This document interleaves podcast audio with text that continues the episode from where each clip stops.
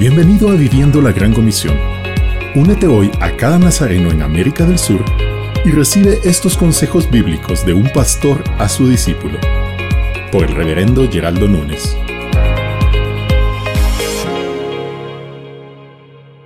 Servimos a un Dios vivo, Jesucristo, descendiente de David, segundo el Evangelio mismo. Este es el mensaje que tenemos que predicar.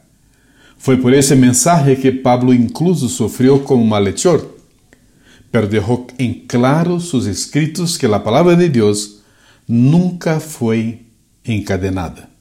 É assim como necessitamos compreender a tarefa que Ele ha puesto em nossas manos.